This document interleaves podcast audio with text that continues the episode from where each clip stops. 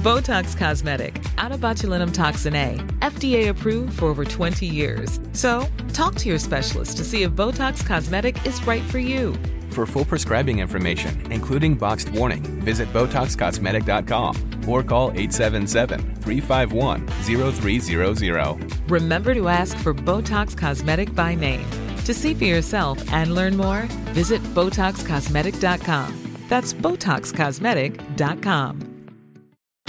Join us today during the Jeep Celebration event. Right now, get 20% below MSRP for an average of 15178 under MSRP on the purchase of a 2023 Jeep Grand Cherokee Overland 4xE or Summit 4xE. Not compatible with lease offers or with any other consumer incentive offers. 15,178 average based on 20% below average MSRP from all 2023 Grand Cherokee Overland 4xE and Summit 4xE models in dealer stock. Residency restrictions apply. Take retail delivery from dealer stock by 4 1. Jeep is a registered trademark. Spin your passion into a business with Shopify and break sales records with the world's best converting checkout. Let's hear that one more time. The world's best converting checkout. Shopify's legendary checkout makes it easier for customers to shop on your website, across social media, and everywhere in between. Now that's music to your ears. Any way you spin it, you can be a smash hit with Shopify. Start your dollar a month trial today at shopify.com slash records.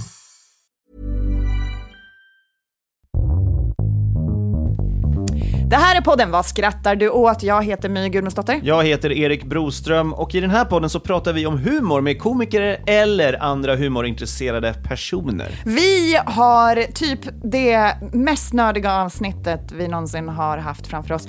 Eh, Vi har bjudit in vår kollega och vän Elias Bjergvider som är kursadministratör och improvisatör i vår ensemble på Presens Impro. Ja. Eh, eh, Elias kan man se hos oss när han spelar improviserade föreställningar.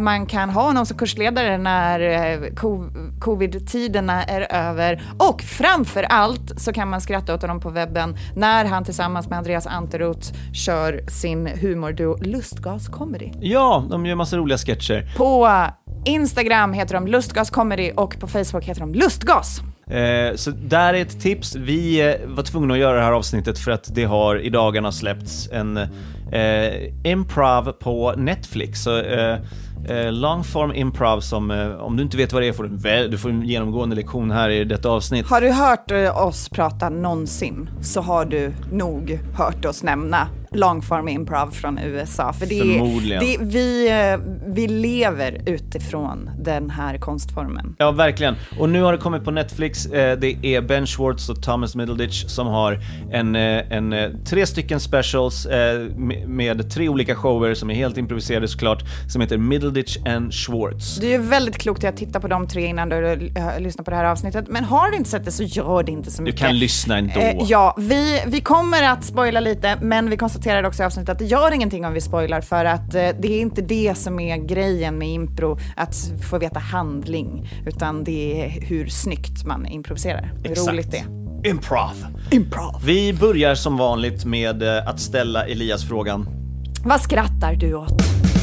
Let's go. Let's go. Oh, oh. Did you want to? I'll let you. I'll let you next time. I'm in a glass case of emotion. Snap out of it! I got a fever, and the only prescription is more cowbell. Oh my god. Du ser ju själv hur jävla glad det är va? I am ecstatic to be a part of this. What do you mean funny? Funny how? Tell me. Tell me what's funny. Impro. Som vi har väntat på svaret. Och så kom det oväntat nog från dig. Det är inte biased överhuvudtaget. eller hur? All impro, eller some impro, eller Alltså, utöva, göra, se. Exakt. Eh, det mesta av dem. Men det har ju förändrats också med, liksom, med livet. Men det, det tänkte jag på. Jag har ju koll på typ så här hur ni, alltså typ lite hur ni börjar med impro, så här, ungefär, eran background story. Men har ni liksom, nice. Det där händer då och då, det är, det är inte så noga. Har ni liksom eh, så här um, minnen från innan ni började med impro av en vilja av att börja med impro? Ja, ja, gud ja. Eller vad menar du? Alltså, viljan att, improvisera, att improvisera humor innan jag visste att man kunde improvisera humor? Nej, men jag menar så här, såg du impro och Ja, nej. tänkte det där skulle jag vilja göra? Nej, nej, nej, nej, nej, nej, nej, nej. Så var det inte alls det, jag skojar. Okej, förlåt, förlåt, förlåt. Jag bara tänkte att jag ägde Ja, mitt liv. Nej, men det var tvärtom för mig. Att jag, jag eh, gjorde impro utan att jag visste att jag gjorde impro. Och sen Ja. så, så när jag började på Fridhems folkhögskola och insåg att jaha, man kan göra det här som jag har gjort så länge och inte förstått att andra gör. Mm. Så eh, jag, jag hann aldrig titta på det och så här, åh, det där skulle vara kul. Jag hade, jag, när jag var liten så var det mycket VHS och inspelade program och sånt. Och Ett inspelat program som var återkommande, det var Teatersport med Helge Skog. Eh, och där var det liksom eh, en, en, eh, ett, ett klipp vi hade där de hade en improviserad opera. De gjorde utmaningar och var liksom teatersport. Och det var det Barbaren i Sevilla, som var någon slags eh, ja, ordvits på Barberaren i Sevilla. Och, sen så kom jag, och de, de, de sjöng opera utan att ackompanjeras av musik. Och jag kommer ihåg att vi satt och tyckte det var briljant. Eller jag höll med mina föräldrar som sa, det var i den åldern att man liksom, om de sa att det var bra så var det bra. Ehm, så det var det första jag såg, sen hade jag glömt bort det helt och hållet. Sen så kom det tillbaka lite när vi gick eh, gymnasiet i, jag gick teater i gymnasiet. Ja. Och då kom jag ihåg att vi hade så här, nu ska ni göra en övning, två och två. Ni tar upp en kista och så tar ni fram något och så, så får ni se vad som händer. Och jag kommer ihåg att jag kände så här, det här känns lite som att leka. Vi går i gymnasiet nu. Och det var lite så här, oh, en flygande matta. Alltså det kändes bara fånigt Ja. liksom. Och sen var det först i, när vi kom tillbaka till, eh, ehm, eh, när vi kom tillbaka till, eh, när jag kom till Kalle Flygare, som jag förstod att teatersport var underhållande, på Ängelens scen, krogkväll, måndagar. Att titta på gamla klipp med Helge Skog och Teatersport, har du gjort det någonting Elias? Nej, alltså typ inte alls. Nej. Jag har ju inte referensen heller. Nej. Det är ingenting som, som jag är uppvuxen med eller som fanns i min, mitt liv. Liksom. Nej, fa- jag hade faktiskt inte heller det. Jag tittade inte på, på teatersport och jag jag förstod att det var någonting, när jag själv började hålla på med impro så var det det alla refererade till. Och så har jag ju tittat på massa klipp nu och bara, men det här är ju så dåligt så att det... Det, Det är det verkligen. Det fanns inga referensramar då. Nej. Eh, och det var ju eh, mycket friare på Sveriges Television just då. Att så här, man kunde visa lite vad som helst, för det fanns inget annat. Så då var det så här, var det på tv så var det bra. Jag kan inte bära! Är jag rädd? Jag har nämligen fått en slags otäck eh, plägg. Det är jävligt kallt här ute. Tror du han har blivit skjuten? är det knappen som sitter där? Ja, men gud, där ligger ju min käre lille Per. Är det Per? Jag trodde det var Kalle. Ja, du kanske har rätt. Jag har så svårt med sånt där på... Men det som jag tänker ändå finns i det, gissar jag, säger jag, utan att ha sett, är ju nerven av att de har, hittar på det i stunden. Ja. Och för en publik som aldrig har sett det innan Ja. och ser någon göra det speciellt på ett sånt ställe där det är viktigt att det är bra Mm. så, finns det, så blir, kan man bli investerad eller hitta något roligt i det även om det inte finns någon verkshöjd i det. Liksom. Absolut, vi pratade om det med Björn Andersson när vi hade Mm. eh, eh, han här och Ja. diskuterade musik. Fenomenet att se saker för första gången, den magiska känslan av att uppleva någonting som du aldrig har upplevt och hitta, det här tycker jag är kul. Ja. Den eh, erfarenheten slår typ ingenting. Mm. Så eh, väldigt många som ser mig nu, som har sett mig när jag började med impro, när jag tycker själv att jag var jävligt dålig på impro, kan tycka så här, åh det var så himla bra när jag såg dig den där gången. Och så ser de mig nu och bara så här, ja men det var jättebra, men den där gången var så bra. Fast jag kanske egentligen är supermycket bättre nu och det är mycket roligare nu. Eh, om de hade sett mig nu för första gången hade de tyckt det. Men bara, what? Finns det här? Och kan jag få uppleva det? Det är oslagbart. Det är också så himla kul vad det mänskliga sinnet kan göra med sina minnen. Ja. Alltså så här som, eh, eftersom jag också håller på med trolleri, att så här få höra folk återberätta ett trolleritrick flera år senare som jag har gjort och jag är så här, det där kan jag inte göra.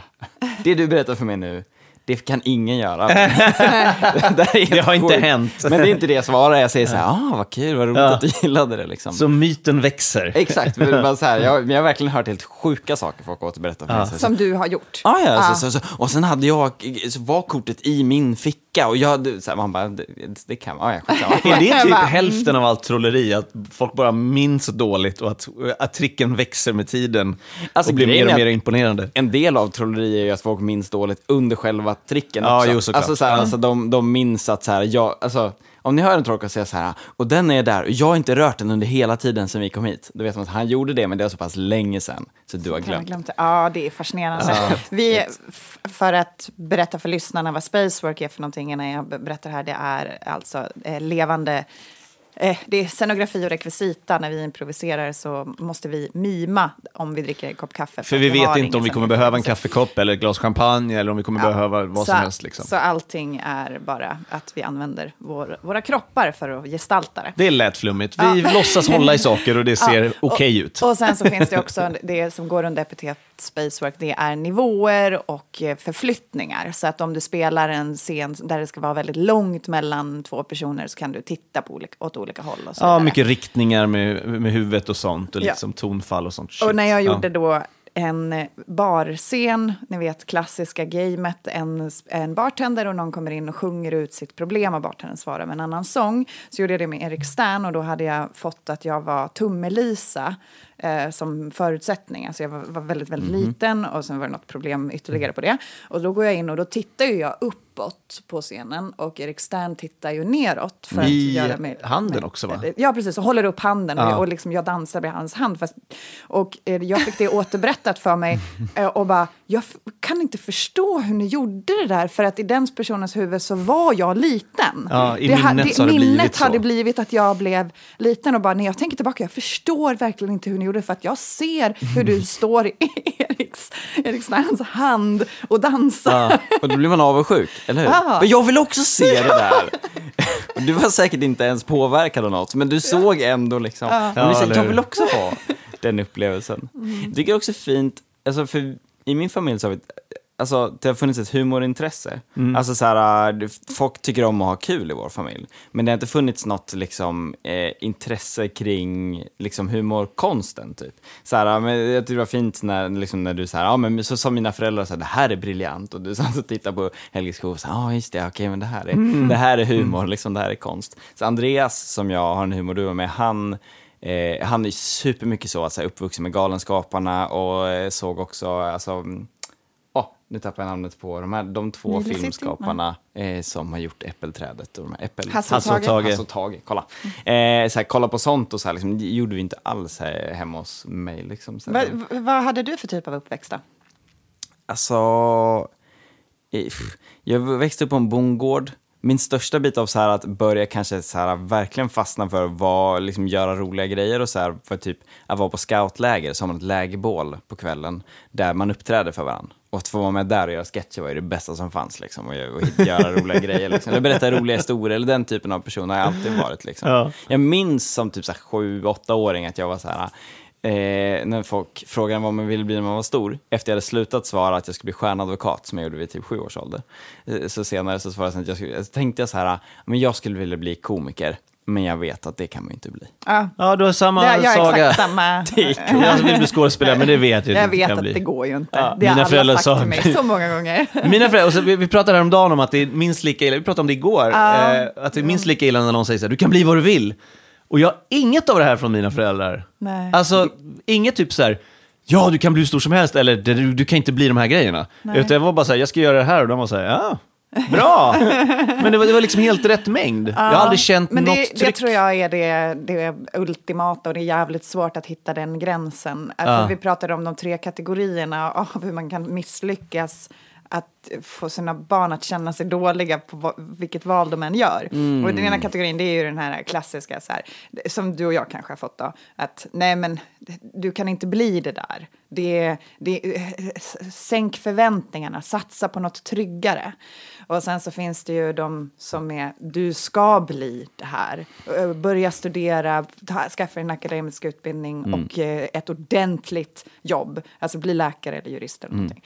Och sen så finns det ju de som har hippieföräldrarna som bara, du kan bli vad du vill.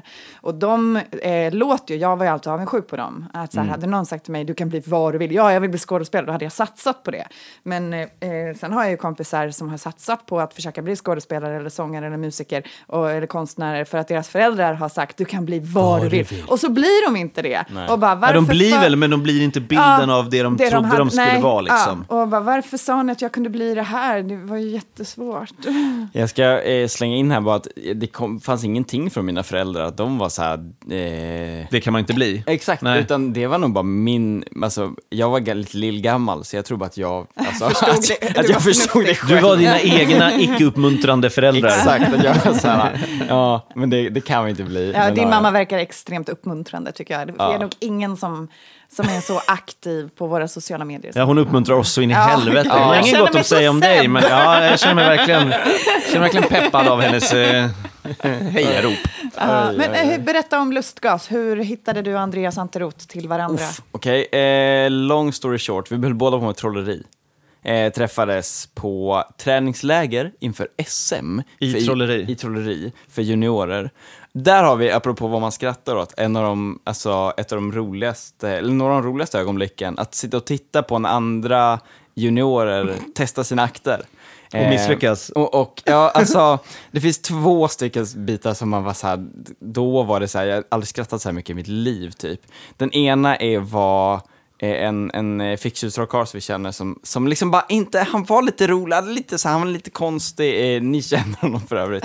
Eh, och eh, han eh, var liksom så här, och han hade inte riktigt, han hade precis börjat med ficktjuveri så han var ganska ny på det. Eh, och eh, han skulle göra en akt där han liksom, så skulle han typ, ah, du vet, du vet när någon testar något men de har inte riktigt tänkt hela vägen. Nej. Men de bara, men jag tror jag typ ska göra något sånt här liksom. Och sen så satt han, Så kan man väl inte tänka i trolleri? Det, alltså, det känns som den mest disciplinära, välplanerade akten du någonsin behöver göra, det är i trolleri. Och att någon säger så här, men kanske så här! Det borde inte finnas. men alltså i, faktiskt, ficktjuvstrolleri är kanske det, det som är närmast att du kan göra så. Okej. När du gör ficktjuvstrolleri, då kan du, du måste vara beredd på massa olika outcomes. Okej. För du vet ju inte vad till exempel din publik har i fickorna. Om de har en slips, om de har en kavaj. Du måste lära dig mängder st- olika sätt att stjäla saker. Okej, Och ja. sen så måste du liksom eh, göra det som är rätt just då. Eller hitta rätt person för att kunna göra den akten du vill göra. Men du vill ändå så här lägga till, bara, oj, har hon glasögon? Jag kanske ska sno glasögonen. Liksom. Om man är bra, vilket folk, alltså duktiga personer kan ju sånt där. Ja. Hur som helst. Så att, eh, och sen så sätter han på sig själv en ögonbindel. Eh, Jag bara, det här ska jag testa. Det här ska men han bara, han bara, men jag tänkte så här, så, så ska han liksom, tänkte han ska göra ficktjuvstrolleri fast han, han har liksom en, en påse över huvudet.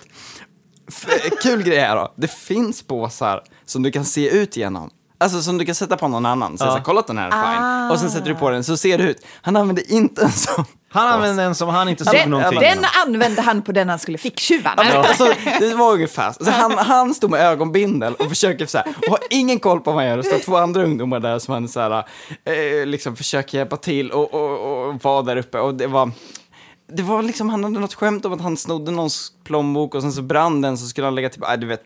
Det var- går ju typ inte att Nej. överträffa de grejerna. Men vid ett tillfälle så låg han på golvet och alla var så här, vad händer? Så. Var det för att han var han så bestört för att han hade misslyckats eller Nej, trodde jag- han på riktigt att där nere finns det något jag kan ta? Jag, jag, jag minns inte hur han hamnade rakt lång. och du och Andreas började med lustgas på grund av att... Exakt. Men vi såg ju där, eh, och vi såg andra, så här, liksom, den andra biten där var, blev sen en riktig akt av en 12-åring som så här, misslyckades och började svära för sig själv medan han gjorde tricket. Och det var så himla kul och alla skrattade men han var så här, literally, eh, alltså hade typ ångest. Men det var så kul Ja. så att ingen kunde låta bli att skratta. Men ni Men- träffades, men jag vi bara träffades inflika, där. Var, var inte det, var, kom Carl Stanley med i samma veva? För han kom också från trolleriet. Ja, han var där. Ja, han var där också. Ja. Ja. Så han, jag, han måste vara där på mig. Han, han kan också återberätta de här historierna tror jag. Alltså, Säkert, för det här ja. satte sig. Ja, det satte sig. Men, eh, men så vi träffades där, senare så eh, startade vi en humorgrupp, en trolleri och humorgrupp tillsammans som heter Magicians with Balls. Satte upp en föreställning på eh, den numera cykelaffären före detta Boulevardteatern. Det. Ah. Eh, där vi på något sjukt sätt sålde slut två föreställningar,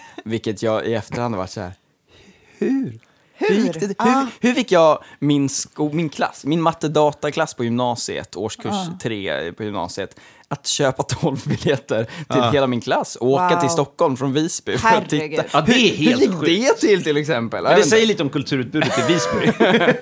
Men eh, så att eh, vi gjorde det liksom och sen efter det så gjorde vi grejer med Magic with Balls. Under tiden så hittade vi varandra och märkte att så här, när vi, sk- alltså, vi skrev, även till den föreställningen var det vi som skrev de flesta mellansnacken och så här, vi kände att vi bollade bra liksom. Och sen så startade vi en podd tillsammans som vi hade i två år och så här, så, så liksom har vi gjort grejer. Ah. olika projekt sen dess. Det var trolleri och så nu är det sketch eh, främst, humor och sketch liksom. Och sen så letade du dig in i vår verksamhet och Ja. gick kurser. Och, Ja, men berätta om, om, om Men det, impron, hur du kom in precis. på impron. Mm. Ja, för att alltså jag, det var det jag skulle säga. Jag eh, minns, jag såg Who's Line någon gång som typ mellanstadiet, högstadiet någonstans där och så fick jag, blev jag introducerad till det. Eh, tyckte det var superkul liksom, så här, och höll på lite med så här, teaterlekar någon gång ibland, men, men ah, så, jag hade nog sett liksom impro på lite olika ställen. Ehm, och var och tittade på impro typ på Medeltidsveckan till exempel. Och såg, jag hade inte sett så mycket för det finns inte mycket impro på Gotland. Liksom. Men jag var väldigt så här, intresserad av det. Men, eh, du se, såg du oss då eller var det Bastardus Sans utan sett- oss? Eller? Jag såg Bastard Sans utan någon av er tror jag också först. Mm. Sen så kommer jag ihåg när jag, alltså, eh, först, första året var Erik med där och spelade och du var inte där. Mm. Eh, och eh, jag var så här, shit han är rolig. Och sen så var eh, så, ja, men jag tänkte det, jag var så här, han är vassare ändå. Och sen... Eh, Han vet något som inte de andra vet. ja, men lite så. Och sen så eh, var ju du med också med året efter och så var jag så här, shit det här är så att nu... Och, så det var en, liksom en längtan av att se impro, men jag höll ju på med scenkonst och Ja. på med humor i, i mitt trolleri liksom, men jag var så här, det där verkar kul liksom. Det För jag där minns, skulle vi pratade efter föreställningen som vi hade spelat och jag tänkte ju att du var så här, "Ah, det här är någon sån här medeltids-Jeppe. tänkte att Ja, men det- jag kände det. Fast det var det ju inte alls. Nej. Eh, och jag, även om vi, det var ju ett jobb för oss, så vi var ju där och försökte tjäna pengar. eh, och hade väl kanske lite fördomar kring medeltidsfolk. Men jag tyckte du var... Med rätta kan jag känna. Alltså, jag, är ju, jag hade också fördomar kring medeltidsfolk Ja. överlag. För jag hade aldrig alltså, som gotlänning, det är inte så många gotlänningar som går och klär ut sig på Medeltidsveckan. Nej. Nej, men det. eh, eh, min flickvän, hon var ju inte gotlänning från början. Va? Hon var ju stockholmare från början. Hon, Så hon tyckte det var Gotland. Så kul! Hon tyckte det var Ja. kul. Va? Ja. Så att, och jag var så ah, men okej vi prövar det. Och då upptäckte jag hur mycket kultur det fanns. Ja. Och var så här, ah, det finns massa så här, kul grejer Ja, liksom. men liksom, många aktörer som, alltså främst är det ju folk som uh, livnär sig på den tidsåldern såklart med liksom smycken och svärd och kläder och Mm, m- många av de här liksom framträdandena. Men det är ju också folk som förstår att så, vänta, det finns en marknad här. Mm. Om jag bara tar på mig den här hatten så kanske jag kan komma ner och tjäna the big bucks under vecka 32. Ja, jag tänker mig att så här, men det fanns ju liksom eh, gycklarkonst även på medeltiden, men det finns ju inte ett så här, jättestort intresse för gycklarna kanske att försöka verka som gycklarna gjorde då. Nej. Alltså så här, det är väl mer, vi ska försöka underhålla så bra vi kan. Mm. Liksom. Ja. Ja, men för, eh, du pratade med oss då och sa att du var intresserad av att börja hålla på med impro. Sen hörde du av dig till oss några veckor senare med ett mejl och Mm. frågade om kurs. Mm. Och vi hade ju inga nybörjarkurser då, så då Nej. hänvisade vi dig till improvisationsstudion. Yes. Och sen så gick du kurs där tills eh, vi hade kurser. Jag gick bara en kurs. en jag, kurs läste, jag läste en nybörjarkurs för Elin Almen. Ja. Och sen kom jag, eh, var det medeltidsvecka året efter, liksom sommaren som kom. Eh, och så pratade jag med er och sen så, så sa du så här, men du kan gå Eriks kurs. Eh, det är en avancerad kurs, men du kommer säkert klara det. Och Erik var så här, va? eh, Gå dit. Pengar. och där brukar jag prata om att min nybörjarkurs i impro var det roligaste jag hade gjort. Det var så himla himla kul. Och sen så började jag gå den avancerade kursen för Erik där det var så här, bara springa med huvudet in i en vägg varje, varje Ja, det var vecka. tröstlöst. Det var väldigt mycket eh, pattern game, uh, tråk, alltså övningar, repetitiva övningar som bara är så här hjärngympa för Ja. att förstå någonting. Ja. Som, eh, Det var ju också precis när, vi, när ni hade börjat med den typen av impro som vi... precis, med som- facit i hand som vi så ska hade, diskutera hade snart. kunnat, ja, så hade jag ju verkligen kunnat lära ut det bättre. Men jag hade inte kunnat lära ut det bättre då, men jag kan lära, bättre, lära ut det bättre nu. Ja. Men, och sen så, du hamnade i en grupp där det var typ fem andra personer, väldigt låg energi. Ja, Allting vi var... var- väldigt så här, vi- Ibland var ni väl typ tre pers? Ja, men vi Ja, var inte det. många. Det Nej. var, det var en tung kurs, men det var jättekul. Jag minns uppspelet som superroligt. Ni, var så, Ja. jä- ni blev så jävla samspelta och så sjukt bra. Så det var, det var superkul. Nej, Ja. men... ehm, Så det är det. Sen så efter det så började jag, efter den kursen så fick jag hoppa in i ett halvteam och sen så har jag hållit på med impro hos Presens. Ja, det gick ju väldigt snabbt från att ha gått en nybörjarkurs till att typ vara med i House Team. Och sen har det kanske stått still ganska länge, men nu börjar det... Eh, det har ju hänt massor. Men det har gått lite vårt, upp och ner. Ja, men vårt system har ju liksom haft lite Ja. olika... Vi har, det har inte riktigt landat än, känner jag, Mm. hur vårt system ser ut. Men det börjar göra det. Och framförallt nu, eftersom att du har kommit in och kan hjälpa till och stadga upp den här verksamheten. Elias är ju kursadministratör hos oss. Här. Du har ju hand om eh, ja, eh, planering av kurs och eh, eh, genomför väldigt många Och väldigt kurser. mycket med nya kursplanen att göra också, sitter och Mm. utarbetar den. Så Mm. det är ju Det as-nice. är guld att ha det i verksamheten, Och Elias. då är det... Ja, äsch, äsch, Du det är så bra, Elias! Det, det här var en anledning till att jag gick med på att vara med i den här podden. För att jag hoppades på att ni skulle liksom, eh, ta i lite mer vad ni gör mot mig, för att ni ska verka utåt som att... Aldrig förr har jag träffat en människa som har sån finess i sitt administrativa arbete. Om man ska då liksom gå vidare i, eh, ehm, i, i podden här så är det ju väldigt skönt nu, för när man eh, ska lära ut impro så vill man ju försöka få folk att komma och titta och så här, men, det fin eh, men om man inte, förutom att se föreställningar så kan man ju kolla på bandade grejer. Men det finns inte jättemycket bra bandat material av, eh, som, Den den typen av impro som vi vi gör, spelar. nej. Kortform finns det ju Massor. Alltså hur mycket som helst. Men den typen av impro som vi gör finns det ju väldigt lite. Det är Det är, så svårt att- ja. inspelade shower från UCB med en kamera från publiken. Och det tittar man inte på. Och även om du tittar på det, du kommer inte tycka att det är så bra. För du måste ha referensen av en liveupplevelse för att förstå varför det är Ja. bra. Ja. Och då måste du gå och se det live. Och det är väldigt svårt att få folk att komma och se impro på grund av ett eh, ihållande Så flumrykte. tänk, tänk om några svinduktiga improvisatörer skulle ha gjort en, typ en special Ja. på Netflix. Som för övrigt har cred från andra underhållningsbranscher i USA. Ja. Tänk vad det hade varit bra. Det hade varit- Tight det-. Men hörni! Vadå? Va? Det finns! Nej, vad är det sant? Åh! På Netflix finns tre stycken avsnitt av Middleditch and Schwartz. Nej, menar du Thomas Middleditch som är med i Silicon Valley och spelar huvudrollen? Jajamensan. Och Ben Schwartz, Från känd Parks från and Rec. Sean Ralphio. House of Lies. Eh, Du ser. Eh, Eh, Head, Sonic the Sonic the Hedgehog. Hedgehog. Ja, bara en och sån sak. C3PO. Och nej, Nej, vad säger jag? BB-8. B- BB-8 menar jag. Han har väldigt lite med BB-8 att göra kan jag säga. Han, han, han gjorde lite av rösterna. Ja. Eh, roligt, eh, eh, vår, vår kollega på scen, Amanda, hon kallade det i en, en intern chattråd på Messenger för Middleroy and Schmidt.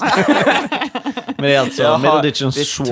tog mig ett tag också att Ja. sätta efternamnen helt och hållet. Middleditch Schwartz. Det är tre stycken specials, det är 50 minuter vardera, typ att, och det, är- det är ju long form improv, så som det spelas i USA. Du tar ett ord från publiken. Det här, här tar de lite av en intervju, de intervjuar någon i publiken. Ja, det Hämtar ser man ju ofta Ja. också. Mm. Hämta inspiration och sen så kör de en- någon slags two-prov, lite som en mono, inte monosyn nödvändigtvis, men en, en, en liten ja, hu, humorpjäs. Dåligt Mm. översatt. Two prov så menar du alltså impro på två personer? Jajamän. Duo impro. Om vi ska börja med öppningen.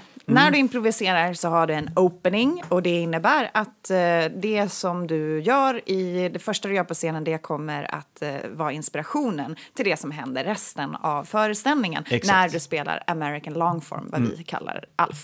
Och eh, i det här fallet så gjorde de ju då en intervju med en i publiken Mm. Och sen så var det inspirationen till hela den här timmen. Mm. Vi, när det, jag är lite avundsjuk på den amerikanska strukturen att de kan göra så. För det vi Ja. brottas med väldigt mycket, vi som har på med impro väldigt länge och vi har ju, kan ju inte nog älta hur svårt det är att få folk att komma till föreställningar för att ha ett flumrykte, det är att folk är livrädda för att de själva ska vara med. Ja. Och även om det är bara att du pratar lite snabbt med någon i publiken eller ställer en, ett, en öppen fråga och vem som helst får svara så finns ändå den eh, eh, svenska eh, tillbakadragna introverta eh, rädslan av att tänk om jag blir exponerad. Och det finns ju en viss sån rädsla med stand-up också, att folk inte sätter sig längst fram. Mm.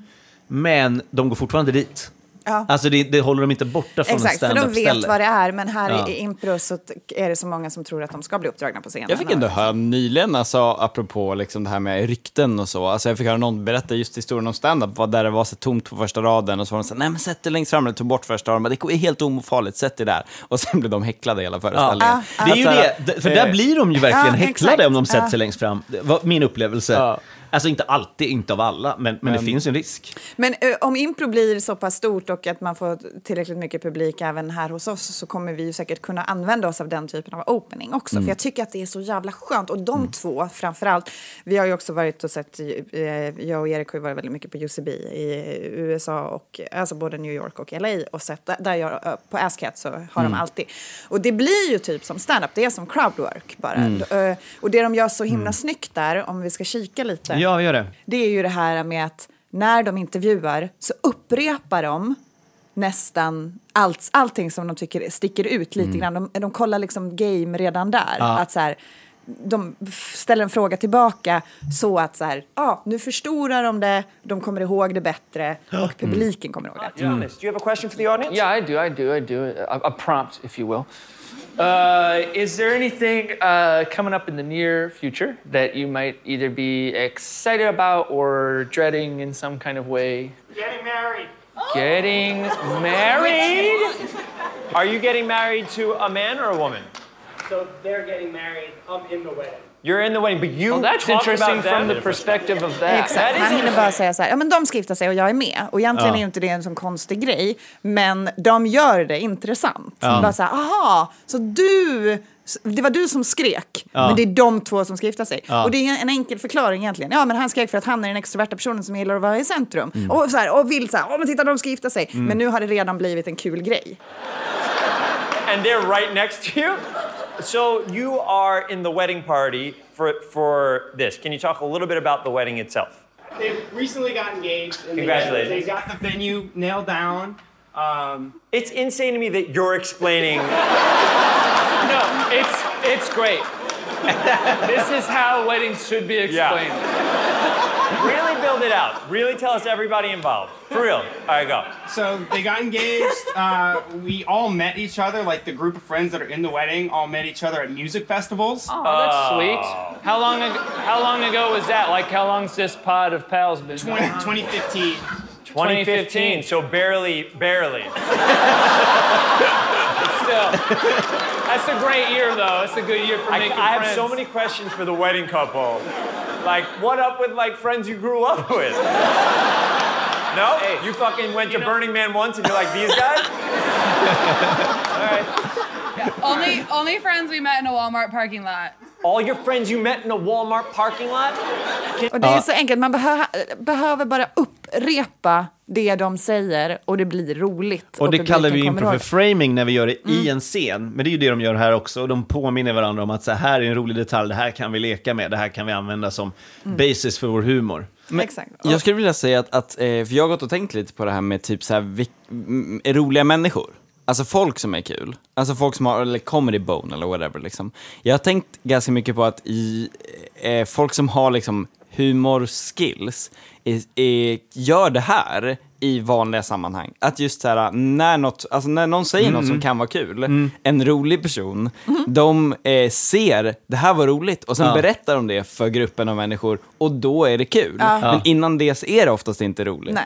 Och man, oftast förhåller de sig till det så som eh, Middleditch gjorde här, att så här, no, this is great, fortsätt. att så här, har ni hört hur sjukt det här är? Det är inget fel med det, vi vill bara ha mer Ja, av ja, det. visst, liksom, visst. Så här, eh, och jag märker, jag, jag gör det ganska mycket, liksom, så här, när jag bara, kul att det är så här, för det är, nice, liksom, förtydliga. Eller så på det andra sättet som eh, Ben gjorde här, att han var så här, eh, roastade så här, men alltså, vad händer med era kompisar som ni kände innan? Eller så att man har den här, man, man, det går mellan roast och hyllningar. Ja. För att så, man kan välja vilket av dem som helst, båda är ganska kul. Ja, för om det bara blir ett häckleri, jag tycker det, det är alltid så bra med, med att vara fler på scenen. För man kan ha lite, inte good cup, bad cup, men lite den. Man Ja. kan vara lite olika personligheter. Man kan ge lite mer energi och sen så kan man liksom eh, göra en liten, en liten smash på någonting som någonting säger, någon säger. Eh, det, är så effektivt för att du håller igång det. Men om du bara står i dryg, då vill ingen prata med dig längre. Nej. jag tycker ju att det är supersvårt att vara värd att hosta en improföreställning själv. Ja. Varje gång jag har gått ut och typ, du, det har ju hänt att du Ja, har varit, varit borta någon gång. Ja. Om han går ut och ska köra crowdwork och bara, jag känner mig verkligen halv. Ja, jag behöver dig det här. Och det är en vanesak. Vi är Mm. båda väldigt kompetenta scenpersonligheter, vi alla tre. Mm. Eh, men jag, blir, jag känner mig lite naken på vår scen utan dig, eller Ja. dig för den. Alltså, så här, om Man inte jag har någon med mig. Ja, Mm. det är jättekonstigt då. Men om jag skulle träna upp det så såklart det inte skulle vara så konstigt. Men, men det är roligt. That's why we are improv people. Yay. The nerdy ones. Ja, och eh, det här är då den här intervjun och alla avsnitt börjar så här. Eh, det blir, lägger ju då grunden för hela, eh, hela eh, programmet. Och det är en stor lokal. Eh, jag vet inte vilken teater det är inspelat på, för jag har inte kollat upp det. Men vi, det här är en 300 sittare i alla Ja, fall. det var tre ballar tror jag han sa. Ja, men det tror jag är skämt. Det var, det var ett skämt Ja. kanske. Det var, jag vet inte hur många det var, men Ja. det, det var, han sa fler än vad det var. Ja, ja, ja, det men jag vet inte hur många det var Det är egentligen. lite bara, men säg att det är 500 då, det är väl, det är väl generöst och säkert inte lögn. Ja. Av 500 så måste det vara en stor procent som aldrig har sett det här. Och en stor del av skärmen med att se en sån här show, när de har gjort en lång intervju, det är ju de här callbacksen, att de kommer ihåg saker. Det är också det vi brukar få höra efter en föreställning.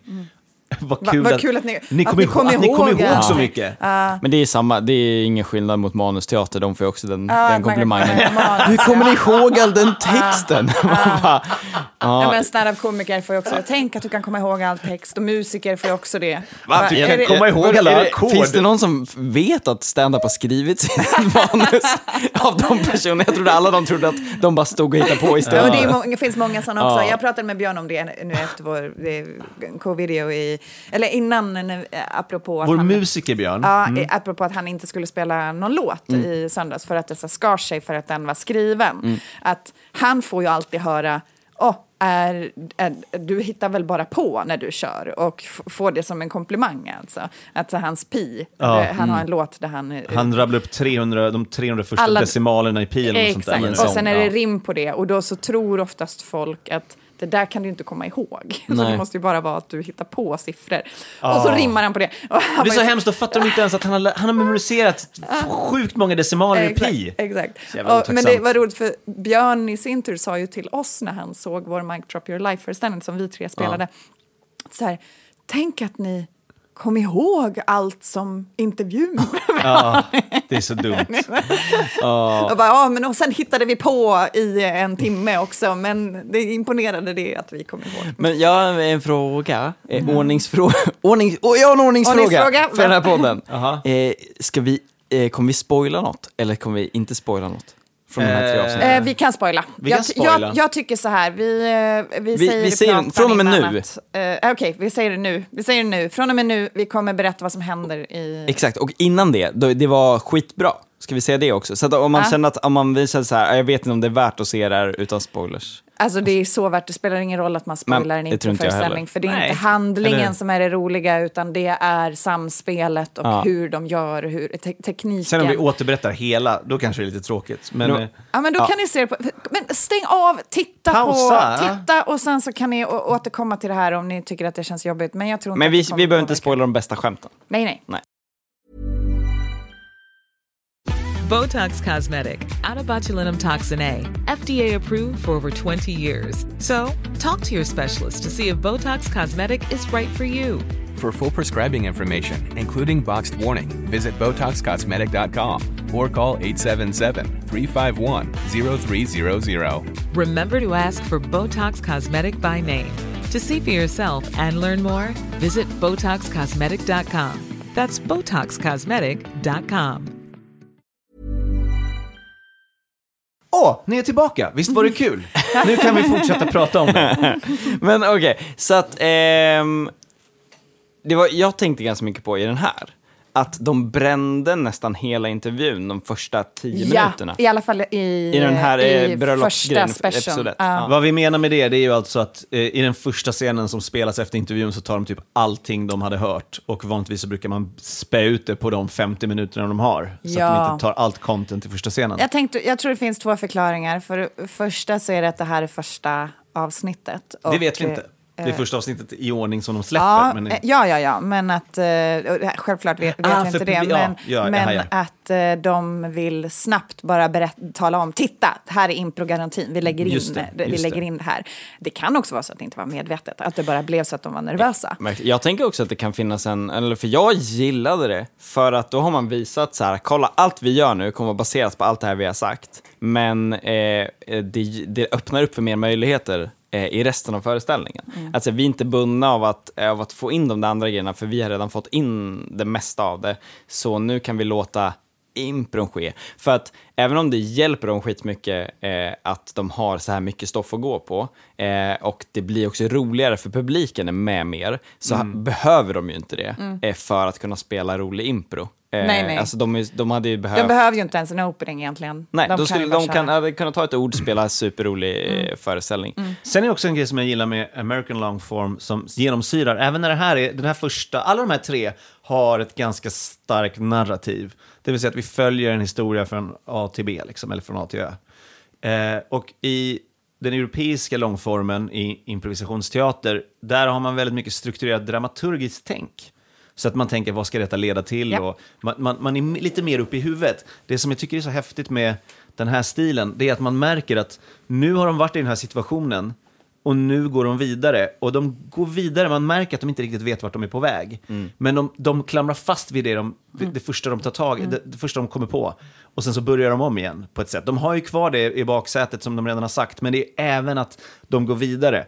Så vid den här parking, eh, särskilt den här första då som heter Parking Lot Wedding, som det blev, där först är det liksom Best Man och, och brudgummen, men sen går de vidare till någon som de bara råkade nämna som heter Short Paul. Och sen så är det jättemycket fokus på honom och hur kort han är och hela den grejen. Exakt, när vi började med impro och spelade på de andra improteatrarna och inte hade någon aning om vilken typ av långform de gjorde i USA, utan vi trodde att det bara var kortform som eh, cirkulerade i USA, Ja. så var det ju att man lärde sig hela tiden att tänka nästa steg. Sen så behövde ju inte det steget bli sant, utan någon annan kan ju komma med förslaget innan du själv har tänkt. Men när jag började med långform så var det så här, oh, de här två Två personerna som har träffats här, de kanske egentligen är syskon och det märks för att den tredje parten kommer in och, att, eh, man, eh, och det är hennes pappa. Eh, och sen så märker man att hennes pappa har varit otrogen en gång, bla bla bla. Och så får man jättemånga sådana scenarion som man är villig att- ge upp. Men när jag började spela den amerikanska impron så var det så här, man måste bara, man, ska, man kan bara fokusera på det. Man gräver där man står, man hittar det roliga och sen så bara utforska, utforska, utforska, utforska. Och så bara, nu har vi utforskat den scenen, nu går vi vidare till nästa scen och Mm. utforska, utforska, utforska, utforska. Men vi har ingen aning om var det är på väg någonstans. Nej. Men det jag har saknat med den amerikanska långformen, vilket jag såg fanns här, det är just att det ändå kan bli narrativ impro Ja, av det. mm. För att eh, de gångerna vi har varit i USA och sett, alltså vi har sett otaliga föreställningar i USA. Jag tror vi har, jag har sett över hundra stycken. När vi Ja. var i LA så såg vi ju nästan 20 stycken på en vecka. Ja. Och eh, det har aldrig varit narrativ impro. Nej. Vi har inte sett en enda, vi har sett monosvin, så alltså att man spelar kammarspel och vi har sett att så här, ja, men det är samma karaktärer hela tiden eller att det är historier som typ sitter ihop, men aldrig narrativ impro. Mm. Det har vi sett jätte- jättemycket i Sverige och sett jätte, jättebra i Sverige. Men här är det en kombo. Ja. Alltså det som känns, det känns som att eh, narrativet i de här är något som, eh, eh, vad ska man säga, det, det är den lösa, lösa ramen som de behöver för att det ska kännas som en föreställning. Ja, men det Alltså finns inget krav på karaktärsutveckling. Absolut inte, och inte ens en, en intressant handling. Nej. Nej. Eh, utan, och det känns eh, ännu mer då som att eh, de står och gräver där de står. Och när man får den här känslan av att så här, wow, här knyter de ihop, då är det bara för att när, medan de grävde så hittar de någon gammal skit som de redan har sagt. Men de gräver efter sketchguld och sen så får Och de så- upp andra saker, och- lite och då- opaler och... Ja, men och en del av det sketchguldet är kopplingar till saker som hänt tidigare i samma föreställning. Ja, Men- eller men någonting när- som är från intervjun. Ja, eller något från Mm. intervjun. Exakt. Men inget av det, eh, ingen av dem planerade dit de var på väg. Nej. Men ibland märker man typ att så här, eh, att någon, mär- någon har en idé att så här, oh, vänta, nu kan vi komma hit, för det skulle vara jättekul. Mm. Och sen så märker man att den andra inte har fattat det än. Typ eh, garderobs Ja, jag tänkte eh, det. eller hur? Det är så Eh, jävla roligt att han bara så här, uh, you're gonna have to justify this. Uh, se om vi kan hitta. Ja, det, är, ju, det är från den tredje Ja. eh, och sista specialen, där eh, de är i ett klassrum och eh, en person som hävdar eh, att han är am- amerikan men uppenbarligen någon slags tysk eh, brytning, eh, har en hemlighet i garderoben och de Mm. schasar upp det. Och det här är en sån här grej som är väldigt standard när man lär ut impro, att så här, bygg inte upp för mycket på någonting som du inte har någon idé om vad det ska vara.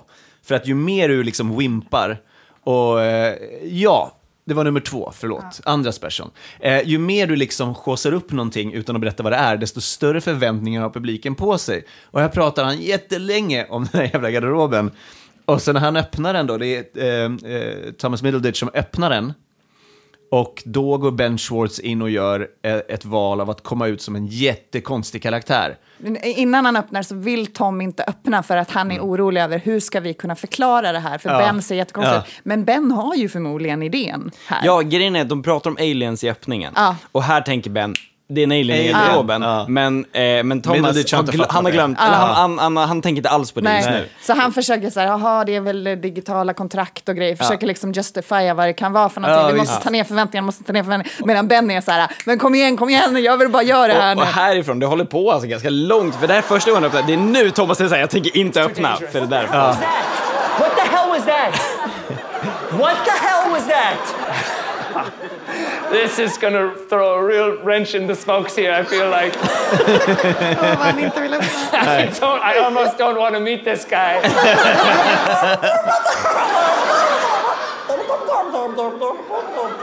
this fucking guy.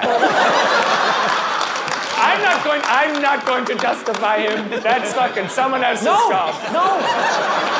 That's an alien. That's an alien. I've heard they Det där är live väldigt here. kul, för det där är ju en, en, en metareplik. Eh, Ja. för det är ju en term inom impro att man ska eh, justify, att man ska liksom eh, Rättfärdiga. förklara, rättfärdiga sina val och sånt i efterhand, för de ska komma spontant. Och det här är så roligt att han inför 500 personer bara säger till, säger till improvisatören Ben Schwartz, I'm not gonna justify that fucking guy. Ja, vad Men- tyckte ni om eh, alla de metaskämten? För det var, vilka- eller vill- hade du något mer Nej, om det var här? exakt det jag Mm. skulle säga att- om det där att, att de pratar så öppet med varandra som improvisatörer Ja. under föreställningen. Att de Ja. glömmer bort namn och att de glömmer bort karaktärer. Här, jag och tror då- att jag har varit henne hela tiden, men... Ja, men- ja, ja. det var väldigt roligt. Det var roligt och jag tycker att vissa av metaskämten funkade och var Mm. bra, men jag blev väldigt irriterad på dem i första avsnittet för Mm. att då tyckte jag inte att de hade någon funktion, utan då kändes det bara som att det var eh, att de ville bortförklara sig för att de glömde bort sig. Och, Mm. eh, eh, jag, jag förstår, för det, det får ju skratt, men det är också sånt där som när man har hållit på med impro mycket och man själv har varit i den situationen att så här, okej, jag kan också göra de här metaskämten, det är väldigt enkelt. Det är Mm. inte game of the scene, det är inte någonting som, som eh, krävs någon finess för att göra. Men publiken tycker att det är roligt för det är så här, jaha, det är alltså improviserat, annars skulle de ju inte Mm. säga sådär.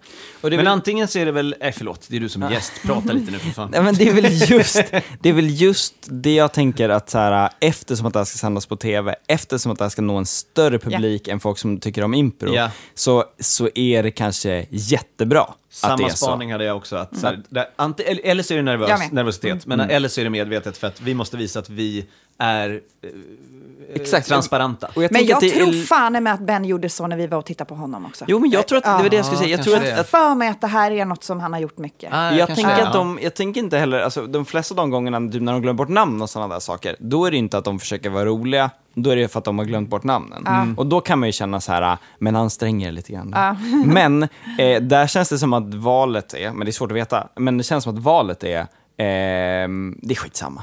Mm. Om jag glömmer bort ett namn, då frågar Ja. jag. Och sen så fortsätter vi föreställningen. För när man lär ut, eller när vi pratar om game och den här typen av grejer, eh, då säger man ju så här, låt inte ett sånt misstag bli det roliga i scenen, för då kommer varje scen alltså, baseras på det. Liksom. Mm. Och det tycker jag inte att de gör. Nej. För att de, men, eh, ibland kan man känna sig, ja men lite bättre hade ni väl klarat av att komma ihåg vissa saker. Det är som att men, de tar en onödigt lång paus för att Exakt. hitta rätt. men att de så går ur det och är så här, men men, namn, bu- bu- bu- bu- bu- bu- och så har de sitt lilla kött och det är skoj och det är lite osäkerhet. Sen kommer de alltid tillbaka och sen kan de committa fullt till det de håller på med.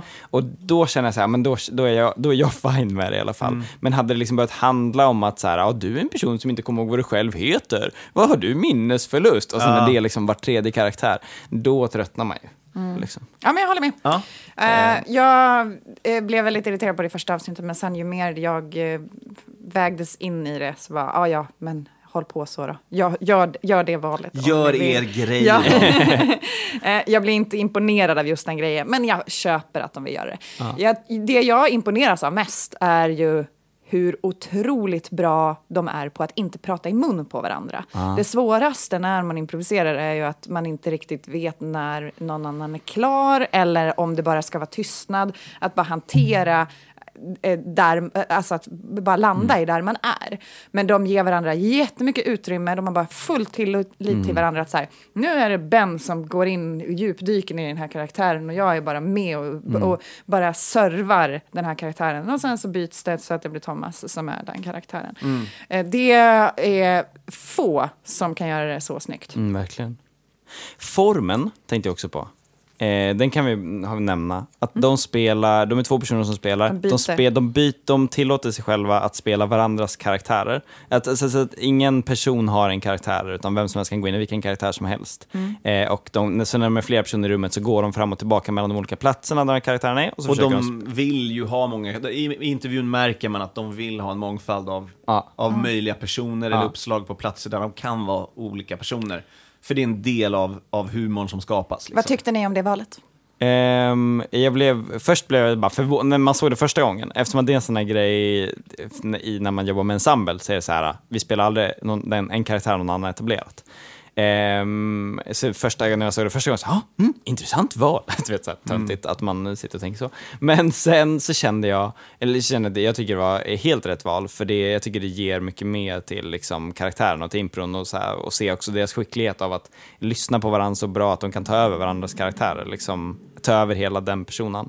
Men också, tänkte jag på ännu mer nu när jag såg det, när vi kollade lite mer, att eh, de har möjligheten, alltså så här, Ben står inne i garderoben. Han vet att han är en alien. Ja. Thomas vet inte det. Thomas tänker, what the fuck är det som händer? Ja. Han vill inte ens öppna dörren.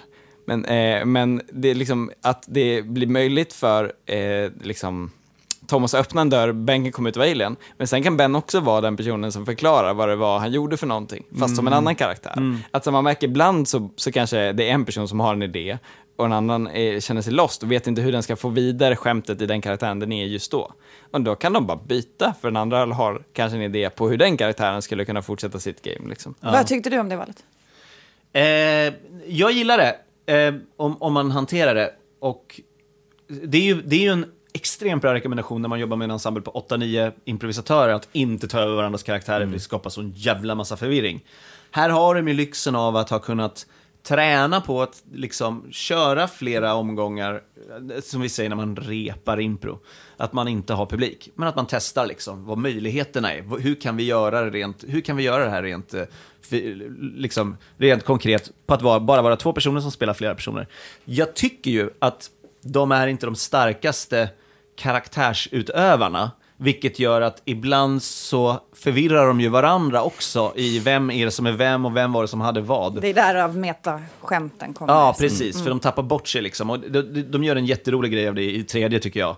Där det verkligen är, man förstår att den här existentiella förvirringen bara, Ja. det är så här, vänta, vänta, vänta, vi måste bara ta reda på det här. Men, så jag gillar, jag gillar själva grejen, jag gillar det när de gör det, men man kan ju göra det snyggare. Jag är ledsen, jag gillade det inte. Nej, okej. Eh, jag, okej. eh, eh, jag tyckte att det var onödigt. Jag, jag håller med dig om att de inte är så starka karaktärsutövare. Och jag ansåg att det här, jag tycker inte att den delen är svår. Alltså om man verkligen hanterar, alltså till exempel vi såg en grupp som, vad fan heter de där, Scratch var det. När vi, de bytte ju karaktär med varandra Mm. och det var den första, det, det var mitt så här, första impro-moment där jag såg någon som utövade impro som jag blev väldigt, väldigt imponerad av. Mm. De bytte ju karaktärer med varandra. Mm. De gjorde det så jävligt snyggt. De hade Ja. väldigt explicita karaktärer. Jag tycker att Ben och Thomas har för lågmälda karaktärer för att göra en grej av det. Därför tycker jag bara att det är ett onödigt grepp som, som de gör. Eh, jag, jag förstår att man kan så här, åh wow, vad häftigt och eh, vad, vad kul att de valde det här greppet och det finns massa saker som kanske är positiva till att de gör det. Men eh, jag hade blivit mer imponerad om de hade valt bort det. Eh, jag tänker nog att, eh, och det är väl det här eh, som är lite skillnad på eh, den, eh, den, impro, den europeiska impron och den amerikanska impron på ett sätt. Eh, att den, eh, den europeiska impron eh, har, och som ni har spelat väldigt mycket, Mm. har målet av att ha, vara imponerande. Att det är liksom det som jag ser som den största skillnaden. Att en riktigt bra narrativ historia eh, lämnar publiken med en känsla av att så här, hur gjorde de det där? Det var Mm. så imponerande. Jag förstår inte. Jag är så imponerad av, deras konst liksom. Medan eh, de här har ingen som helst vilja av att folk ska gå därifrån och tänka Att historien vad var bra. impone- Nej, eh, egentligen, att, jag, jag tror inte någon vill att de ska vara imponerade av dem. Jag vill att de, de, de ska vara roliga. De vill att folk ska ha skrattat. Ja. Det är det enda viktiga. Mm. Om de tyckte att det här var imponerande eller inte, det skiter vi i så länge folk hade kul. Mm. Eh, ehm, ifall folk tycker så här, wow vilket hantverk, vilket improhantverk, det är så här, totalt komplett irrelevant. Det är min gissning av hur de uppfattar det hela. Eh, liksom. för, så då tänker jag att, att målet av att ta över varandras karaktärer är inte för att visa bredd eller vara duktiga, utan det är för att det är det bästa sättet att få fram så mycket komiska idéer som möjligt för oss. Att när vi kan gå in i vilka två personer som helst här, så har vi flest möjligheter att bolla roliga saker. Så det kommer ge oss mer komiskt material. Liksom.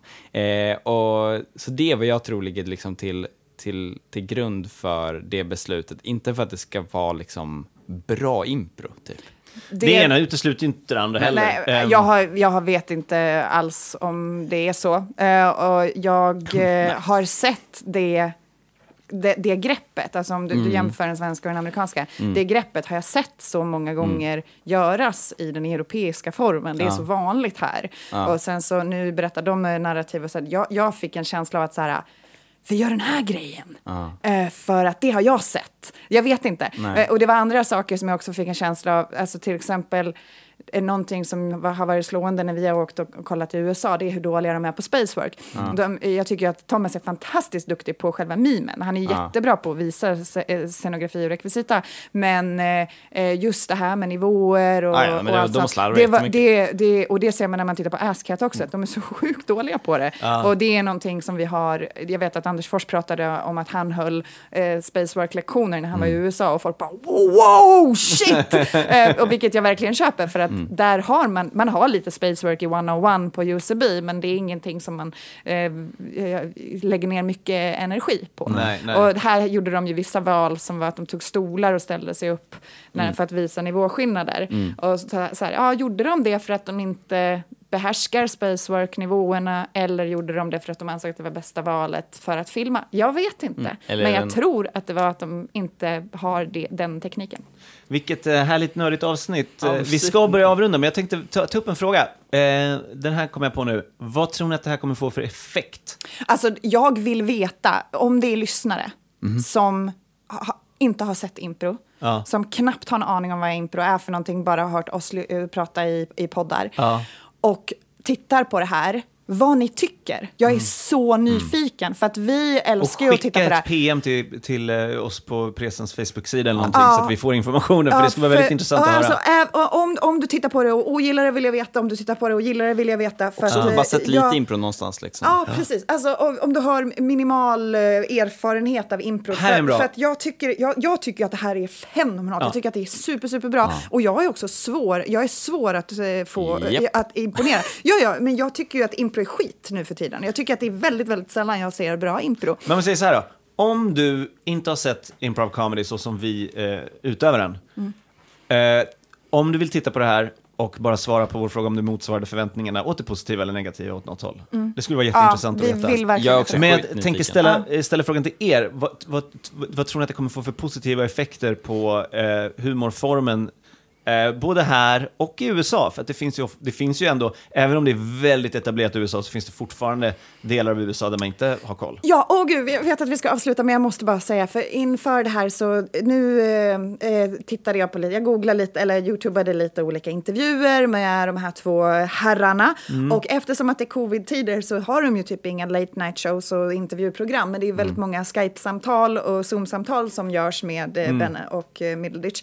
Och eh, de, de flesta som intervjuar eh, säger ju det som vi är irriterade på att höra. Det är så här, har inte ni spelat de här karaktärerna förut? Ja, ja, ja. Eh, har ni planerat lite grann? Vet Mm. du vad Ben ska säga när du säger så här? Och, eh, vilket var mindblowing för mig, för det är så här, men du har, driver ett underhållningsprogram i USA och du vet inte vad De impro vet, är. men de vet att folk Att inte folk vet. inte vet. Och också så här, jag tror vi, eftersom att impro är så mycket större i USA än vad det är här, att det till och med liksom går, eh, att det, att det går som så här, referens i Family Guy, att det är så pass stort, så tänker vi så här, ja ah, men tänk om, jag hoppas att det var så, men så här, det var, jag önskar bara att det var så stort liksom. Men sen när man väl tänker på det där så är det så här, men det är inte så stort. Alltså så här, även improvisatörer där pratar ju om sig själva som att så här, ja vi är bara improvisatörer och folk skiter i improvisatörer liksom, Ja, när man ja, ja. hör dem prata om det i humorväg och sådär. Så att eh, det är ju också en grej att det är nog jättemånga som inte har koll på, på impro Nej, det är ju Och- själva underhållningsbranschen som har koll på impro eftersom de använder Ja. det till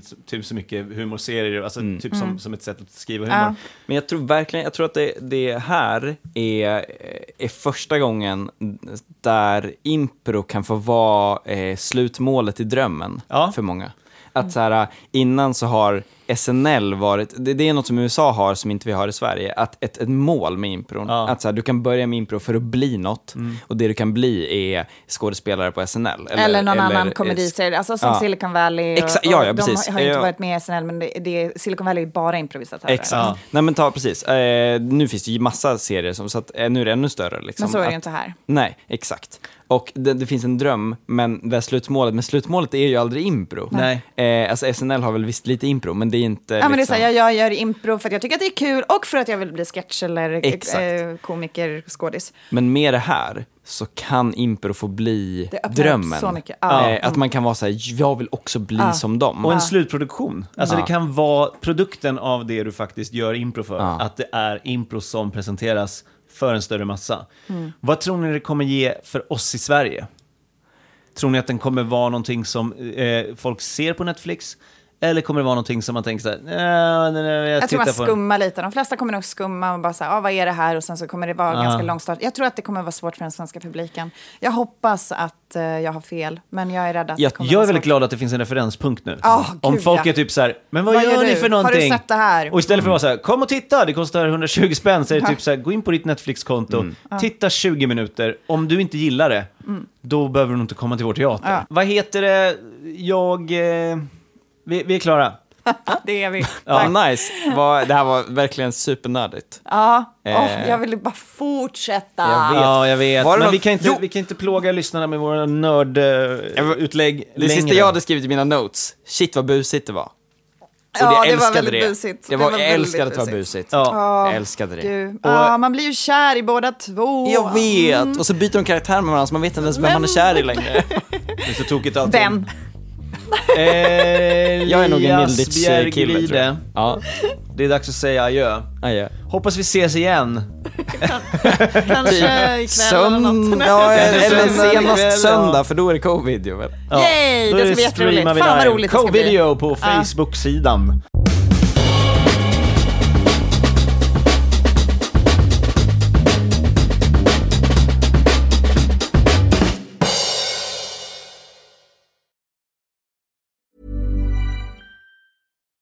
Botox Cosmetic, out of botulinum toxin A, FDA approved for over 20 years. So, talk to your specialist to see if Botox Cosmetic is right for you. For full prescribing information, including boxed warning, visit BotoxCosmetic.com or call 877-351-0300. Remember to ask for Botox Cosmetic by name. To see for yourself and learn more, visit BotoxCosmetic.com. That's BotoxCosmetic.com.